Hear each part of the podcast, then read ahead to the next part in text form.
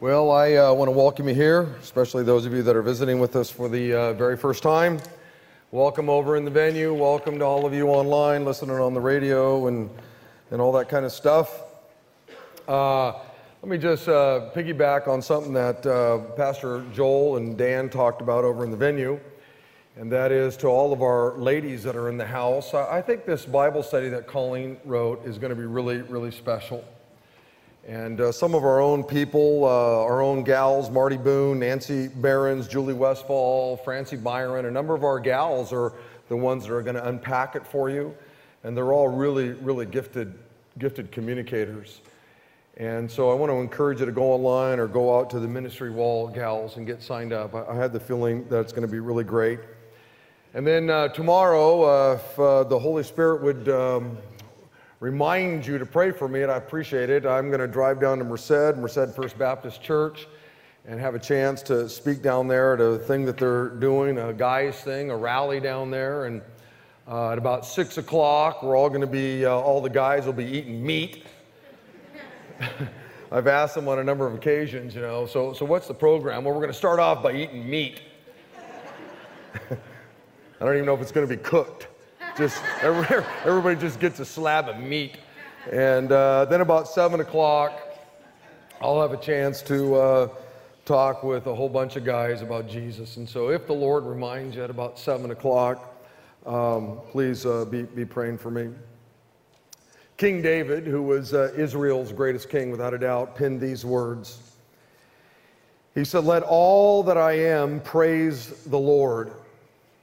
May I never forget the good things He has done for me. Everybody say, never forget.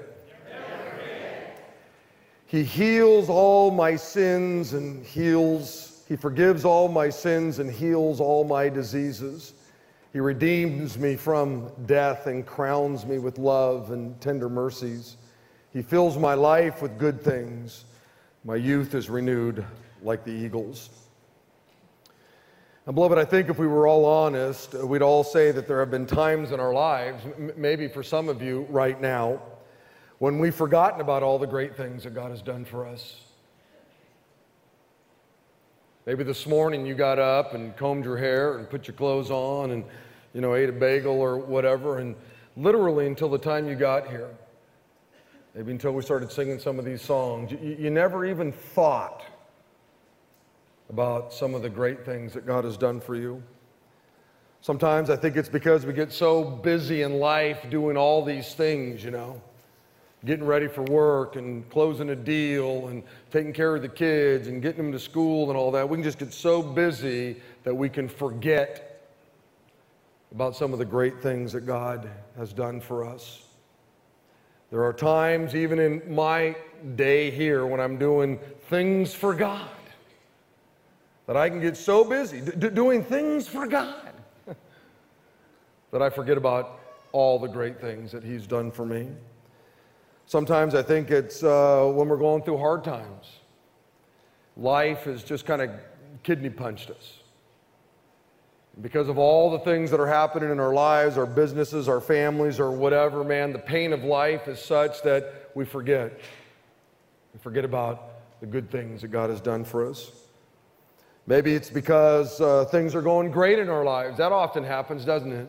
A lot of great things are going on, man. Good things are happening. It just seems like everything you touch turns to gold, man. You've made a bunch of sales, you, you got a raise, all this good stuff's happening. And in the midst of all of that, you forget about all the great things that, that God has done in your life. I don't, I don't know what it is. I don't know what it is in your life. I don't know what it was this morning or last week or whatever. All I know is, is that we as believers can forget. We can forget about God, forget about all the great things that He's done. Now, here's the bummer with that. Here's what tends to happen when you don't remember the Lord, when you forget about all the great things that He's done for you. It usually takes you to a crummy place.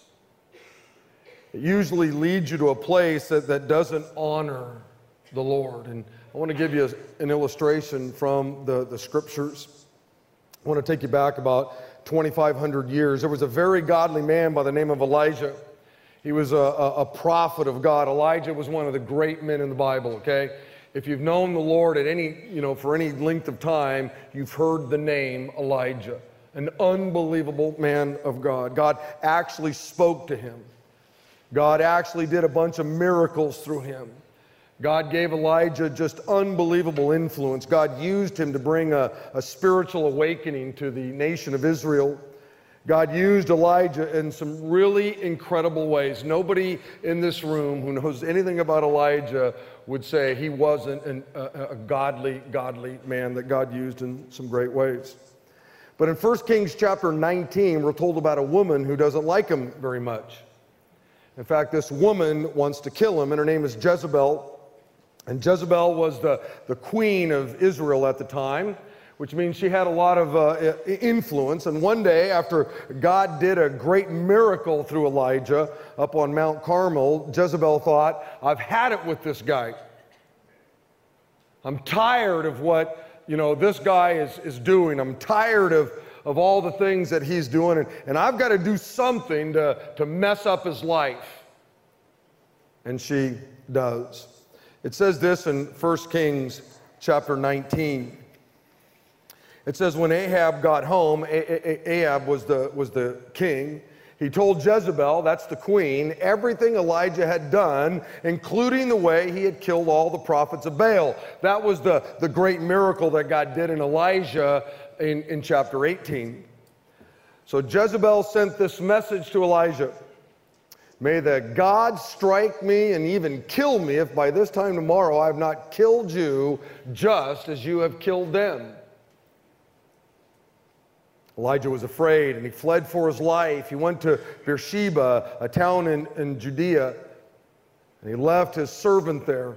Then he went on alone into the wilderness, traveled all day. He sat down under a solitary broom tree and he prayed that he might die. I've had enough, Lord. He said, Take my life, for I'm no better than my ancestors who have already died. Beloved, Elijah's really messed up here. Here, here, here's this godly, godly man.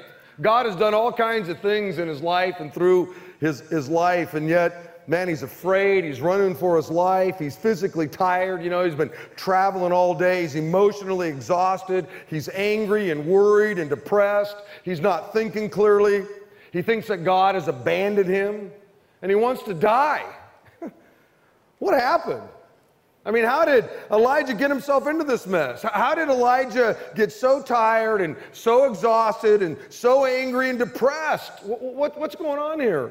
How did he get to the point that he wanted to die? How did he get to the point where he actually thought that God had abandoned him? Well, in my opinion, the biggest mistake he made was he forgot.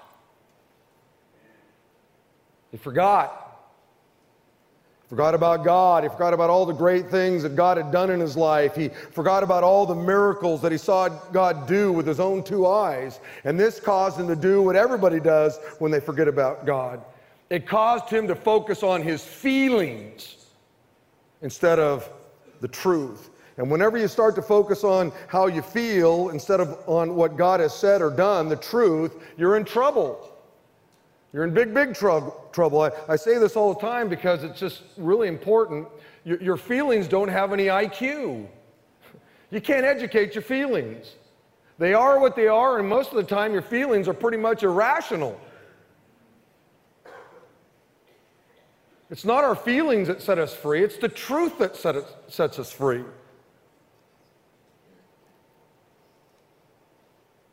Look, whenever you, you start to focus on how you feel instead of the truth, what God has done or what God has said, you're in trouble. You're not far from probably being in the same place that Elijah was in. Life can be hard. Jesus said, This side of, of heaven, this side of glory, you know, you're going to have troubles in this life. Jesus said, Christian, you know, if they persecuted me, they're, they're going to persecute you. You're not going to be let off the hook. This side of heaven is going to be difficult at times.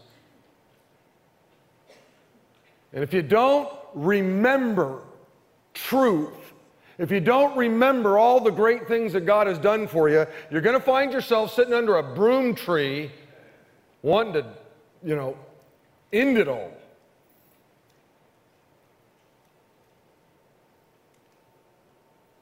The Bible doesn't teach that we need to get in touch with our feelings. It teaches that we need to get in touch with the truth because it's the truth that sets us free. Now, listen, God gave us our feelings. Don't misunderstand what I'm saying.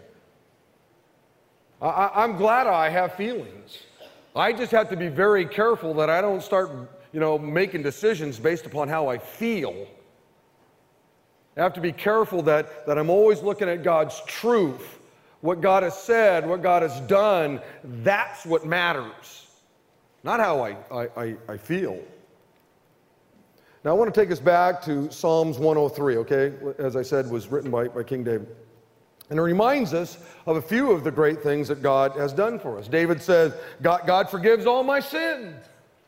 That's a pretty good thing to remember, isn't it? Anybody remember that when they got up this morning? That you, your sins have been forgiven? David says, God heals all my diseases. God redeems my life from the pit of hell. That, that's a pretty good thing to remember, isn't it? God crowns my life with love and mercy, David said. God fills my life with, with good things. Boy, just remembering those few things would, would make a difference probably in your, in your day. But as I said, too often all of us can, can forget. First Chronicles chapter 16 uh, says this Remember the wonders He, that's God, has performed, His miracles and the rulings He has given you, children of His servant Israel, you descendants of Jacob, His chosen ones. He is the Lord our God. His justice is seen throughout the land. Remember His covenants forever, the, the commitment He made to a thousand generations.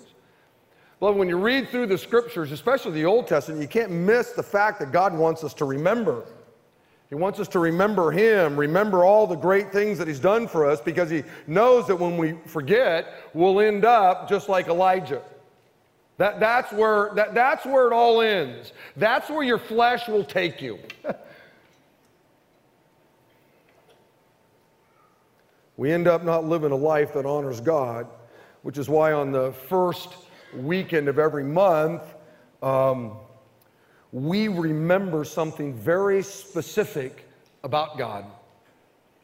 And uh, most of you know what these little trays are over in the venue. You've got some things over there, and underneath these lids um, is, is a little piece of bread. And that, that piece of bread is to remind us of the beautiful life that Jesus lived. Probably the overwhelming majority of you in here didn't even think about the life of Jesus today until I just mentioned it. He lived an unbelievable life for you, a perfect life, a holy life for you. And God doesn't want us to forget about the life that he lived. And then you're going to have a little cup, a little, little juice in your hand. And that, that juice is to remind you that God's a, a, just God and he had to punish our sin. Our, our sin had to be punished. And it wasn't enough that he came and lived a perfect life. He was going to have to, uh, you know, die a horrific death. He was beaten to a pulp. He was, you know, crown of thorns were jammed on his head, and you know, nails were put through his hands and feet. And that cup is to remind you of his blood, his royal blood, his perfect blood, his sinless blood that was shed for, for our sins. We're going to remember the fact that he was put into a tomb, and three days later he walked out of the grave. We're going to remember the fact that he's coming back again. We didn't make this up, by the way. This is what God told us to do. When you do this, I want you to remember me, Jesus said. And that's what we're going to do at the very end of our, our time here together. We're going to spend some time remembering the life and the death and the resurrection of Jesus and his soon soon coming. Now, all this really sets up uh, my text for today. And for those of you that are visiting with us today, we're in a series here at Big Valley Grace where we're looking at the letter that the Apostle Paul wrote to the Christians at Ephesus. We call it the, the book of Ephesians. It was really a letter. Paul wrote a letter to these Christians, and the pastor would have gotten that letter. He would have opened it. He probably read it on his own. He shows up at church one weekend, and, and he read that letter to all the Christians that would have been in church that day. I'm sure without a doubt he read that letter over and over again. I'm sure there were weekends that went by when that pastor, that elder, that leader of that church would have uh, said, Hey, listen, let's just keep looking at this letter. Let's keep seeing what truths are, are, are in this letter. And that's what we're doing as a church family. We're just looking at this letter that, that, that, that Paul wrote. And one of the things that Paul does in the first three chapters is that he reminds the people, he reminds you and I of a lot of really important things, good things, biblical truths that, that God has done for us or for them. In other words, Paul doesn't want us to forget. In chapter 1, Paul tells us or reminds us that God has blessed us and loved us. He's chosen us. He's adopted us. He sent his son Jesus to die for us. He made his wisdom available to us. He revealed the mysteries of his will to us. He, he gave us his Holy Spirit to live within us forever and, and, and ever. He made his power available to us. That, that was just in chapter 1. Those are good things to remember, isn't it? Some of you have sent me emails saying, man, over the last few weeks, you know, every, every weekend you remind us of that. Yeah, I do. And guess what? If God doesn't come back, I'm going to keep reminding you of all these great truths. Then you get to chapter 2, and Paul tells us that we were all dead spiritually. Yeah, we were alive physically, our hearts were beating and all that kind of stuff, but we were dead spiritually. Our sin had had separated us from God. Our sin had goofed up our relationship with our Creator, the, the, the, Father. We were dead spiritually. But God so loved you, so loved me, that He brought us back to life uh, again. God, God so loved you that though you were dead spiritually, God brought you back to life again when you received Jesus Christ into your life as your, as your Savior. He tells us that now that we know Christ, we can have a special relationship with God, just like the Jews did in the Old Testament. That, that, that now anybody who knows God can, can have a special relationship with, with the Father. Then you get to chapter 3, and Paul tells us about this beautiful thing called the church, the, the, the bride of Christ. We're all brothers and sisters in the Lord in here. We're all a part of God's family, as Pastor Joel said right at the very beginning of our, our gathering. Beloved, all this to say that the first three chapters of Ephesians are, are really special. They tell us of our, our great position in Christ. Paul tells us about all these great things, and he reminds the, the Ephesians of all these things. And here we are 2,000 years later, and I, I'm doing the same thing. I'm just reminding you, my family members, my brothers and sisters in the, in the Lord, about all these wonderful, great things that God has, has done for, for us. Now, when you get to chapter 4, things change. Paul is now going to share with us how we ought to live because of all of those things that God has done. So this brings us to our text today Ephesians chapter 4, look at verse 1. Paul says, Therefore, if you have a Bible, great, you can look at there. It's in, if you don't have a Bible, it's in the notes, it'll be on the Jumbotron, okay? He says, Therefore, because of everything that I said in chapter one, because of everything I said in chapter two, because of all the great things I said in chapter three, because of all of that, I just reminded you of all that. Therefore, I, a prisoner for serving the Lord, beg you to lead a life worthy of your calling. For you have been called by God. Always be humble and gentle. Be patient with each other, making allowances for each other's faults because of your love for each other. Make every effort to keep yourselves united in the Spirit, binding yourself together with peace. For there is one body and one Spirit, just as you have been called to one glorious hope for the future. There is one Lord, one faith, one baptism, and one God and Father who is over all and in all and living through all. Now, I, have kind of say this every week uh, uh, there's just a whole lot in here. And what I'm going to do is I've, I've kind of broken it down into two major thoughts, okay? And the first one is this because of all that God has done for you, because of all that we have looked at in chapters 1, 2, and 3. Live a life that honors God. Live a life that brings honor and glory to, to, to God. Paul says, I, a prisoner for serving the Lord, beg you, beg you, based upon all that God has done for you, live a, a life worthy of your calling. And what I want to do is, I just want to fill your mind with just a couple of thoughts from the Word of God. Romans chapter 12 says, And so, dear brothers and sisters, I plead with you. In, in our text this morning, he's begging. Now we see Paul pleading. I plead with you to give your bodies to God because of all that he has done for you. And by the way, all the things that we've looked at in chapters 1, 2, and 3 of Ephesians, that, that's not a comprehensive list of all the things that God has done for you. It's a pretty good list. There's enough there to make you go, wow, unbelievable.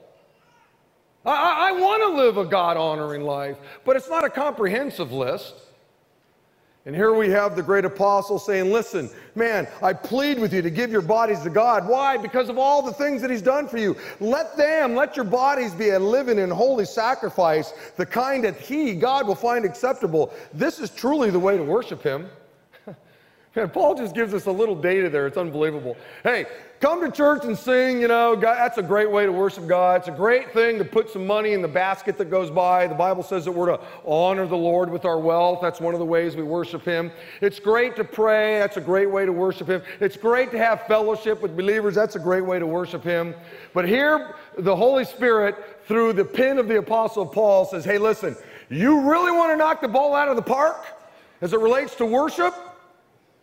Then live a God honoring life. Take the one body that you have and use it for God honoring purposes. That's the way to truly worship Him. That somehow your one life, the one life that you have, is lived in a way that brings honor and glory to God. And what's interesting is, is this this body of ours doesn't get to go to heaven. It's the, it, it, it's the headquarters of sin. I tell you this all the time. Paul said, No good dwells in the flesh, right? When you die, you take your last breath here on planet Earth, absent from the body, present with the Lord, you're going to go be with the Lord. But your body, they just put in a pine box, they put it six feet under the ground, and it's no good. Worms eat it, whatever. It, it's no good. It's, it's falling apart, it's old, it's decaying, full of sin. Uh, yesterday, before I came to church, I spent 20 minutes cutting the hair out of my nose. Not kidding. It's just. Uh, I've become the old man I used to mock. look, look, at that old guy. You know, and then my little thing broke. I couldn't get all the hair off of my ears, you know. It's unbelievable. Here's the deal. As crummy and as cruddy and as evil and as, as wretched as this body is, God says, I want it. It's mine. And if you really want to honor me, if you really want to worship me, you make sure you use it in a God honoring way. You live a life worthy. And God knew how powerful it was, and so He said, Hey, listen, I'm going to put my spirit inside that body. As crummy and as cruddy as it is, I'll put my spirit inside of it. Your body will become my temple, now you have my power to overcome this crummy body.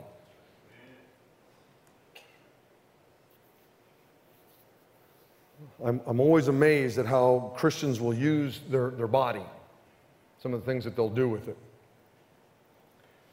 And the crummiest thing that I, I, I tend to see happening with all the social media stuff out there is how we use our tongue. And the tongue just became this. Then we hit send and we post things and we reply. It just, it's just some, just really, it really makes me sad. It Makes me really sad. Just really crummy things.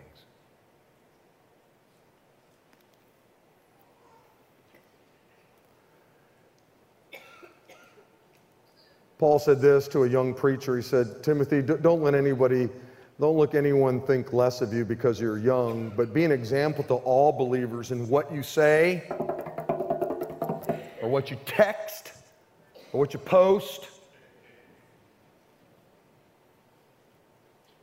The way you live and your love, your faith, and your purity.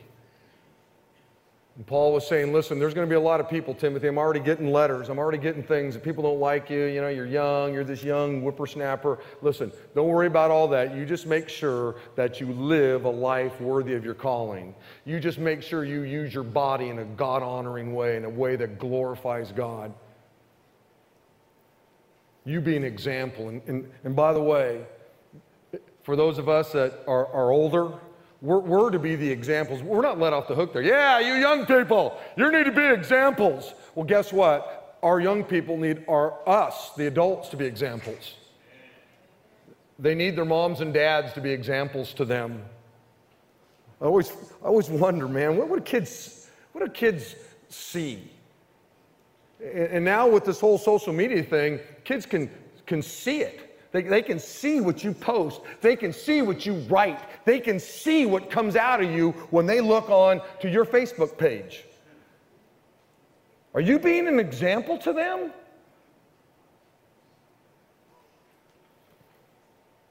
The kind of person that lives a God honoring life?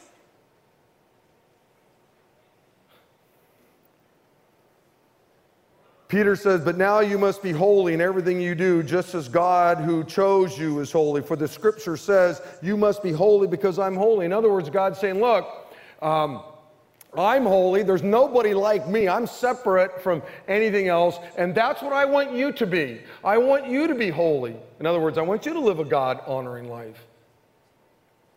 And holy just means live differently, talk differently, text differently, post differently. The, the, word Bible just means book. But we call it the Holy Bible. It's, it's separate, it's different than any other book. You see, you can go down to the Stanislaus County Library and there might be a million different books in there, but there's only one holy book, one book that's separate than all other books. And I don't care whether you believe in God or not, or you think the Bible's God's Word or not, you know, everybody knows that, that this book is way different. Way different. It's holy. And God wants His people to be holy. He wants us to be different. How we live, how we speak, how we talk, where we go, what we do, what we text, what we post, whatever all that is. How we respond to people. Timothy went on and he said, Be careful to live properly among your unbelieving neighbors. I, am just mortified by what some believers put out there and how they respond and what they say. Unbelievers are looking at your life, they're looking at your posts, they're looking at how you respond, they're, they're looking at your Instagram, they're looking at all that kind of stuff.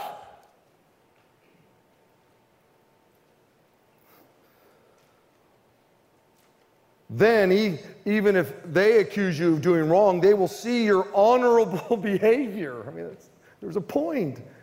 And they will give honor to God when He judges the world. Jesus tells us in Matthew chapter 22 that the greatest thing you can do with your life is to love God, right? With all your heart, mind, soul, and strength, right? The greatest commandment. And the second greatest thing you can do is, is to love others to care about others the way you care about your, your, yourself, right? Well, James, who was the half brother of, of Jesus, he said the same thing in the book or the letter that he wrote, but he adds a whole nother layer of texture to it. He says this He says, religion that our uh, religion that God, our Father, accepts as pure and faultless is this. Wow, th- this is going to be pretty good. Let, let's, let's see what it is to look after the orphans and the widows in their distress. That's the second greatest commandment, right? You care about others the way you care about yourself. And then he says, and to keep oneself from being polluted by the world. That's the first greatest commandment, that you keep yourself polluted, uh, from being polluted by the world. In other words, you love God above all else. We're to resist the, the world system. We're to hate sin and turn from evil. We're to deny ourselves. We're to obey the world, uh, word. And when you do that, that's loving God, you see. God doesn't want us to be polluted by the world. He wants us to live God honoring lives as believers. And now, here's the thing nobody's going to do it perfectly, okay? I don't do it perfectly. I often tell you, I, I don't, I, I don't always love, you know, the way God wants me to love. I, I don't always show mercy the way God wants me to show mercy, okay? I don't always show compassion to people the way God wants me to show compassion. Uh, Jesus said, Do unto others as you would want them to do unto me. Think that one through, Christian. I, I don't always do that. Do you treat other people the way you'd want to be treated? Do, do you do that? And your word, deed, what you post, all those things? Do you do that? I, I don't always do it. Look, I don't. And I could have my wife come up and give testimony to it, but I'm not going to let her do that. Because okay, we have a short amount of time. We got to got to get got to got to got to get through some things here. Be a long list of things. Um, but there ought to be the desire to want to do what is right, to live a God honoring life. And when we're confronted, whether it be by somebody else or through just the Holy Spirit in us, that, you know what, I, I did something crummy, I said something crummy, I posted something crummy, I did something crummy. Oh, may, may, may somehow you, you just take the right action.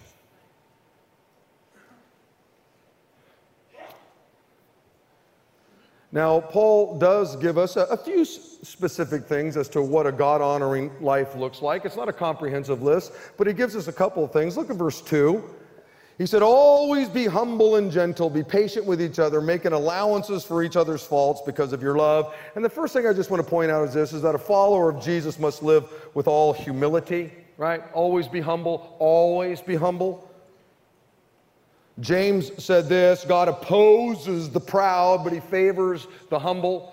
I have a lot of people who are in opposition to me. There's a lot of people out there that are watching this online, they're listening to it on the radio, they're going to get a tape, they're going to watch it later, and they're going to send me emails. They're in opposition to what I believe, they're in opposition to what I teach, they're in opposition to anything that has to do with God. I, I know it. And here's the deal I don't care.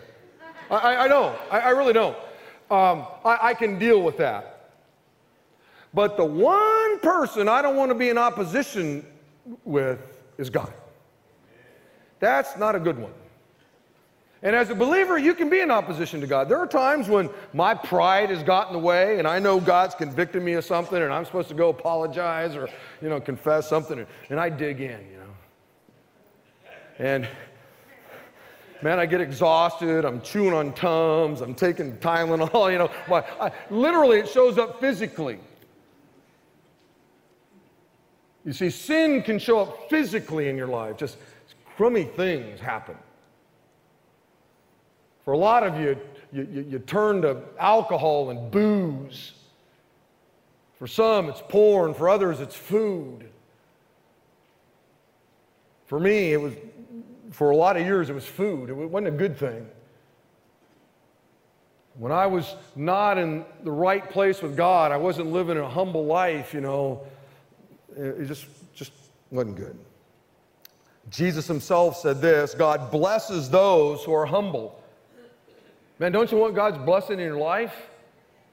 Well, it begins with humility. Now, what exactly is humility? Well, a lot of people think that it has this idea that somehow you have to put yourself down, and that's not what it is. Humility is simply lifting the Lord up. Humility is a, a word that has to do with perspective. It's how you see things, it's how you see yourself in relationship to somebody else, and how you see yourself in relationship with God. You see, a humble person understands who they are in relationship with God. A humble person sees themselves in relationship to others. Somebody who's, who's prideful, they think they're better than you. And they'll let you know how much better they are than you and how much smarter they are than you. And that what they think is the best thing, and what that is, is a very prideful position. They don't understand their position with God. Paul said this in Philippians chapter 2. He says, Don't look out for only your own interest, but take an interest in others too. In other words, understand who they are. Now, now he's going to give the great illustration. What does that look like? You must have the same attitude that Christ had. Christ cared deeply about people. You had a need. He goes on and he says this though he was God, he did not think of equality with God as something to cling to. Instead, he gave up his divine privileges. He took the humble position of a slave and was born as a human being. When he appeared in human form, he, form, he humbled himself in obedience to God and died on a, a criminal's death on a cross. Therefore, because he humbled himself, God elevated him to the place of highest honor and gave him the name above all names, that at the name of Jesus every knee should bow in heaven and on earth and under the earth, and that every tongue confess that Jesus Christ is Lord. Here's the deal you got the Father, the Son, and the Holy Spirit, you got the Holy Trinity. And there was perfect unity within the Trinity. There was perfect harmony within the Trinity. There was perfect love within the Trinity. The Father and the Son and the Holy Spirit didn't need you. There's that great line in Jerry Maguire, right? You complete me. Now, most guys, I hope you guys haven't seen that movie because uh, that's. Hey, hey, Christian, you didn't complete God. It wasn't like the Father and the Son and the Holy Spirit were up there going, oh man, you know, this is kind of a drag. We need Countryman. He'll really li- he'll, he'll liven things up. He'll make things better. No. God had no needs. But you had a need. And God humbled himself and he came here and he thought of your need more than he thought of his own. And he treated you with unbelievable honor.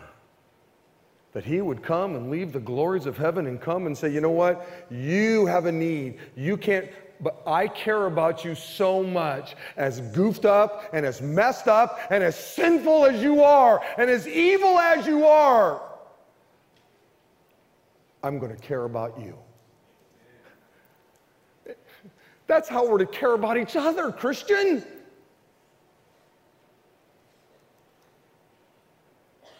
We're, we're to care like that about each other. I know you have thoughts and opinions and things. I get it. But would you look at the life of Jesus Christ, the very one that you claim to follow, and look at what he did and how he treated you?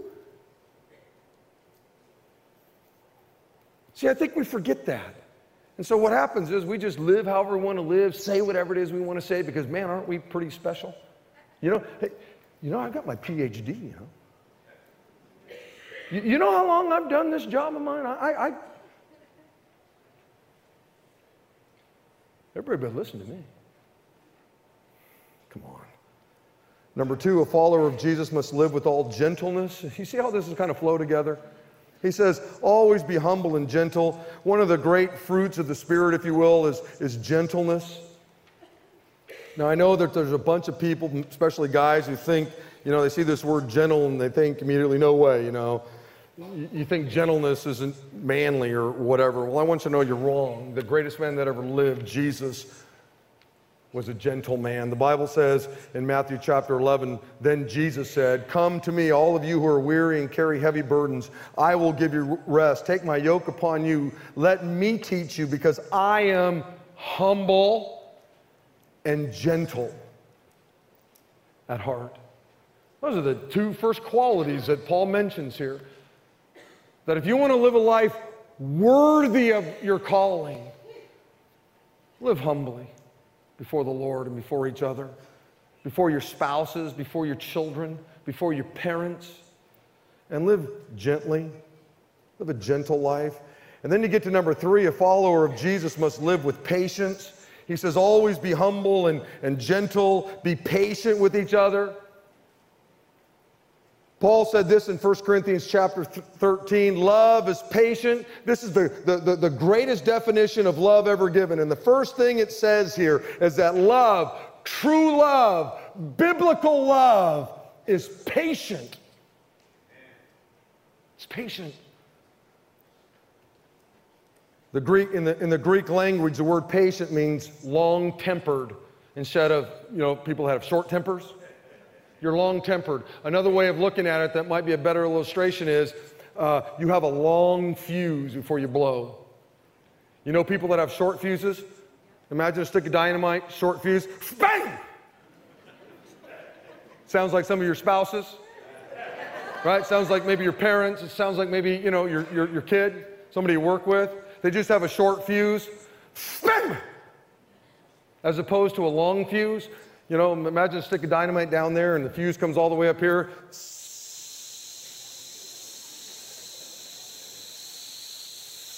And let me tell you the beauty behind that. Because of our flesh, something can happen to us, or we read something, or we see something, and usually, bam! We just blow.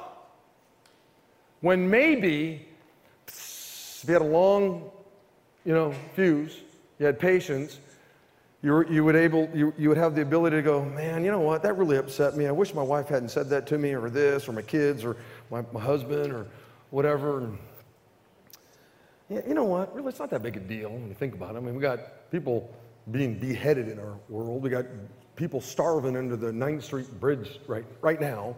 There's a lot of crummy things going on in life. You know, I guess, you know, what, it's really, not, it's not that big a deal. And so, you know what, so you just kind of go over and cut the fuse, and it's done. You see, having a long fuse, being patient, gives you time to kind of work it through. Uh, my wife and I, and my secretary, you can imagine all the emails and things that I get. I'm always pretty good at writing an email when someone writes me something.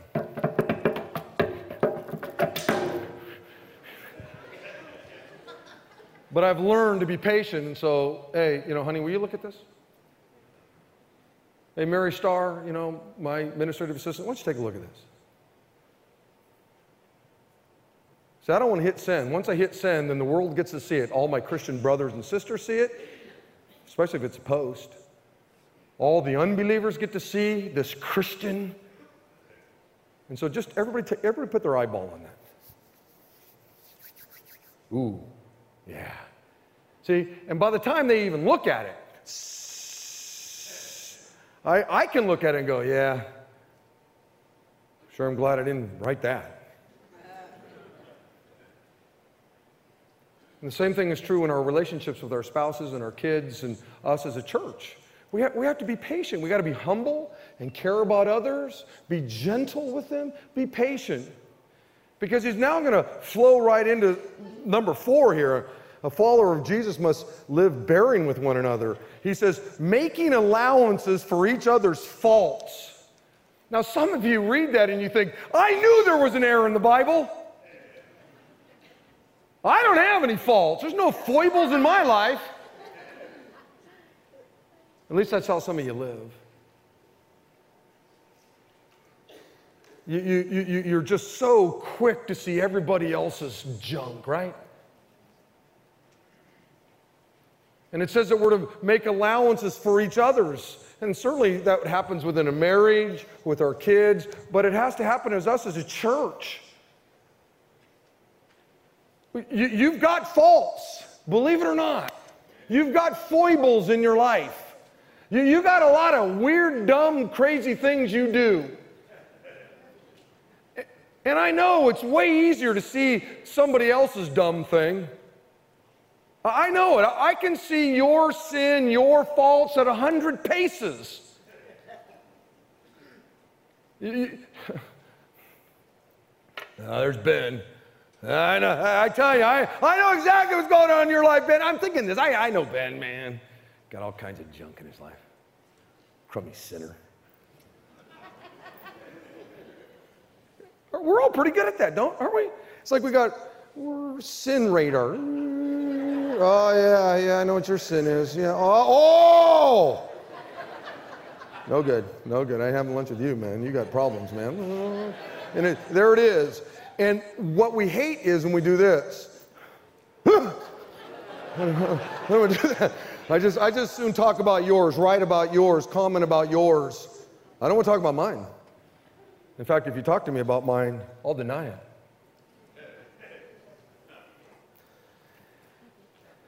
A God honoring life is one where you live humbly before others, before God. You live gently amongst people. You're patient amongst people. And you make allowances for, for all of their, their stuff. Because I certainly want people to make allowances for my stuff. I have written things, I have preached things. You know, this is live television. This isn't a warm up. This is live. And there have been times when I have gotten through with something and I said it. Didn't mean to maybe say it the way it came out, but it, I said it because the people have sent me the tapes or the CDs or the whatever. They're, whew, look what you said. And I always respond with, man, I, am just really sorry. I didn't mean to say that. How, how, often have you been coming to Big Valley? I've been coming for years. Have you ever heard me make that statement before? Well, no. So it, it's not a pattern then, is it? Well, no. It was kind of an event. I just kind of goofed up, right? Well, yeah. Okay. Well, hopefully you can make an allowance for what, what, what I, what I just said. I, I didn't mean to say that. It's not the way I wrote it in my notes, but it's live and I get amped up, you know. And I'll sometimes say things, and I always pray that God would strike from your memories anything that would. No, I'm, not, I'm not kidding. That, that isn't biblical, man. I just want to make sure you get in the, the, the Bible, not, not me. And so I pray, man, God strike from the memories of the people that are here anything that I might say that isn't, that isn't biblical. Serious, serious thing that, that, that I do here. Hatred stirs up quarrels, but love makes up for all offenses, Proverbs chapter 10 says. Isn't that true? Maybe that's what Peter was thinking when he penned these words in 1 Peter chapter 4. Most important, he said, most important of all, continue to show deep love for each other, for love covers a multitude of sins. And that doesn't mean we don't confront sin. We're, we're called to confront sin. We're called to have conversations with each other about sin, but that has the idea that, hey, look, be careful. Before you just jump into somebody's life, into somebody's junk, why don't you allow the Holy Spirit maybe to do a work in their life first? Allow God to work. Deal with your own life. Just don't be so quick to, oh man, look at that. That was crazy. That was, that's the whole idea of maybe having a long fuse kind of thing, if you will. Then Paul goes on to say this in verse 3, and this is the second major theme or point I want to bring out. He says, Because of all the things that God has done for you, work hard at keeping unity in, in the church. He says, Make every effort to keep yourself united in the Spirit, binding yourself together with peace.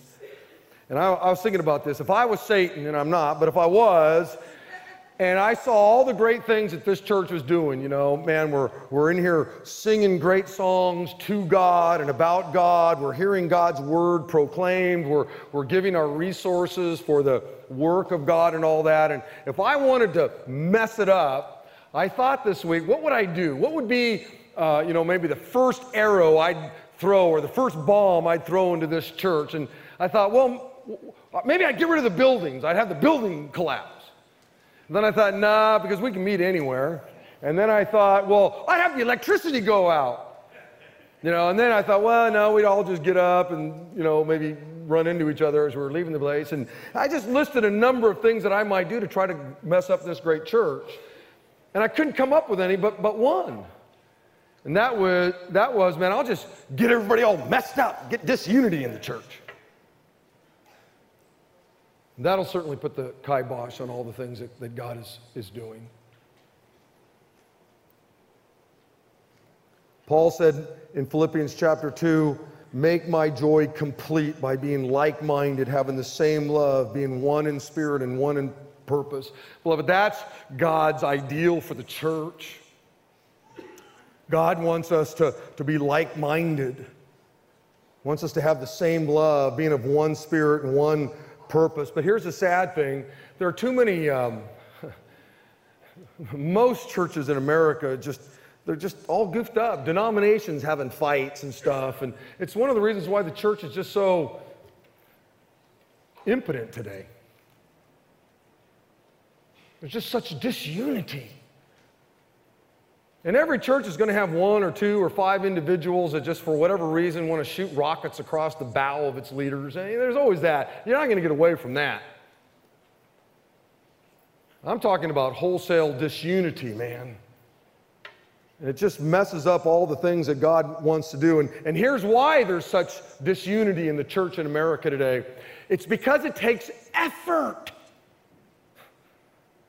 It takes a lot of effort, a lot of self control to say, hey, man, you know what? I, I want to be careful here what I say, what I post, what I, what I do, what pictures I put out. I, I want to be very careful that I, I don't cause disunity. Even if what you're going to say is true. Solomon said there's a proper place and a proper procedure and a proper time for every matter under the sun. Know when and where the place is when you ought to take up something with somebody. Don't, don't take it up on Facebook. Don't take it up on your Instagram account. Solomon said, Wise is the man who knows when to take up something, where there's a proper time and place and procedure for every matter under the sun. Use some wisdom, Christian. You may have a valid thing that you want to discuss with me, it may be perfectly valid. Come and talk to me. I, I, I don't want to see it on a Facebook page. Because all you're doing is, is just fanning the flames. Yeah, I knew it. Yeah, you're right. That guy's a loser. He doesn't care. He really, and now all of a sudden you just stirred up a whole lot of stuff. And I just don't believe that's of the Lord. You might disagree with me. You know, here's the deal God wants there to be unity, not uniformity. Okay, uni- uniformity would be uh, hey, we all have to have King James versions of the Bible. We all have to have, you know, new international versions of the Bible. We all have to wear, you know, shirts like I got on and shoes like I got on. We all have to wear jeans. We all have to wear coats and ties. We, we all have to. No, that's not, God doesn't care about any of that stuff. God doesn't want uniformity. He's a God who created a thousand shades of green. Think that through. He's a creative God. There's going to be all kinds of things that will make us different. But he also doesn't want there to be anarchy, where we just all kind of do whatever we want to do, however we want to do it, right? There's a balance. And when you look at verse 4, and I think this is going to set up our communion real well, he says this For there is one body and one spirit, just as you've been called to one glorious hope for the future. There is one Lord, one faith, one baptism, and one God and Father who is over all and in all and through all. There's one body. That's talking about the church, the oneness of the body of Christ. There's one Spirit. One, there's one Holy Spirit, and, it indwells the believer. There's one hope. And that hope is someday the believers are all going to be with Jesus forever in heaven. There's one Lord. There's only one. One Lord. There's one faith. Putting our trust in Jesus Christ and Jesus Christ alone. There's one baptism. This is talking about the baptism of the Holy Spirit. It happens at the moment you give your life to Christ. There's one God. There's not all different kinds of gods, there's one God. And that's what we as believers hang on to when we say, that's what makes us one. That's what unifies us. Not that we all wear the same clothes or read the same exact Bibles or like all the same kinds of music and all that kind of stuff. It's this. In fact, let's say this out loud together. Okay, here we go. There is one body, one spirit, one hope, one Lord, one faith, one baptism, and one God. That's what brings unity to our, our church. We don't all have to dress alike. I, don't care what kind of aftershave you use. I don't care what color, kind of Bible you have or what color Bible you got. These are the weighty things that make us one. I, I, may have some methods around here that you go, man, I don't, I don't like that, man. I like communion at the beginning. Make me wait all this time to do communion, you know. I'm sitting here, I had to listen to your sermon, man. You know, I wasn't going to disrespect the Lord and walk out. Uh, okay, you'd have done it different. Hey, what are those things? Those round things with lights in them. I don't get it. I wouldn't do that. I just put, you know, two guys with flashlights up there. work. Okay, that'd work. I don't know. Let's not get all tripped up about those kinds of things. I'm going to ask our hosts and hostesses to come forward. I'm going to ask Scott and Tim to come on up here. And, and here's the deal over in the venue, you're going to walk forward during the song. We're going to pass this out uh, during this song. And here, here's what I want you to do as it's being passed out right now and all that kind of stuff. I just want you to hold on. If, not, if one thing brings unity to the church, it's this. The, the, the bread and the cup, right? I mean, to remember Jesus' life, his death, his resurrection, his soon coming. And man, come on. When you're, when you're hanging on to this, I just want you to remember him. Just spend some time remembering this God who loves you deeply, who's blessed your life with so many things. It's, it's, it's unbelievable. And then together, even over in the venue, we're going to take it together in, in, in unity, okay?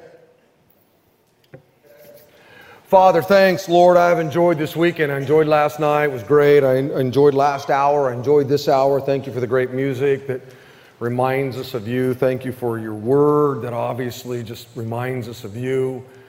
Thank you for this moment of communion where we zero in on you in a very specific moment of your life.